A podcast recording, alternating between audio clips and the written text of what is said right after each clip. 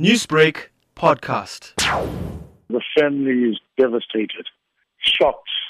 First degree murder and you're getting 10 years. I mean, where is the justice system in this country? You know? And the family's asking a lot of questions. For a severe murder case like this, I mean, what I witnessed with my eyes, for the man to get 10 years, it's, it's, it's really a joke. What are the questions that the family are asking? Family's asking that guy committed such a gruesome murder. And how could our law, our justice system give him 10 years? It's not fair. Okay, it's not fair on my sister that is gone. We've lost a life, but it's not fair at all. So, in other words, the justice system is telling us people can continue killing their wives, they're going for 10 years and come out. That's what they're telling us. So now that the judgment has been handed down, what recourse will you be taking? I'm going to appeal the case. I'm going to appeal the case. I'm going to reopen the case. I need a fair trial for my sister. That's what I want. I think 10 years, so it's a drop in the ocean. It's, it's a drop in the ocean, honestly. I don't feel that my sister has got justice. I don't think justice was done to her. I would prefer a longer life sentence.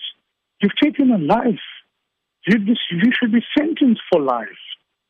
Committing a, a murder like this and going in for 10 years. I mean, you've taken a life.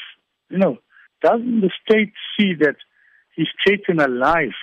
He should should be given the same life sentence.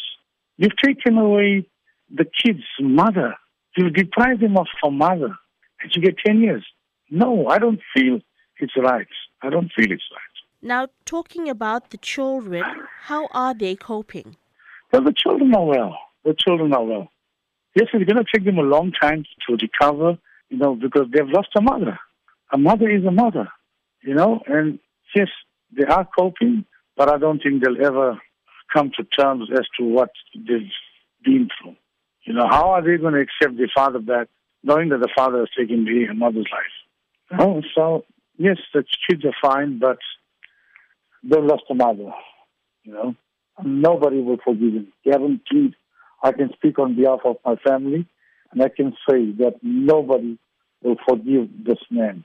It's impossible. It's impossible. This case has also garnered a lot of support from the community who have been outside the courts showing support to the family. What has been the Yes. reaction from those supporters? Oh, the supporters of they're furious. They are furious. They're upset, and uh, all I've requested uh, these guys not to take the law into their own hands. I'm still saying to them, don't take the law into their own hands. But if you are getting justice like this, then something is going to happen. Then people are going to take take the law into their own hands because they feel also that 10 years it's a very very light sentence for him. They feel that Nadia was also their sister, a friend. You understand? So they are not willing to accept this this 10 years of, of sentence. Newsbreak, Lotus FM, powered by SABC News.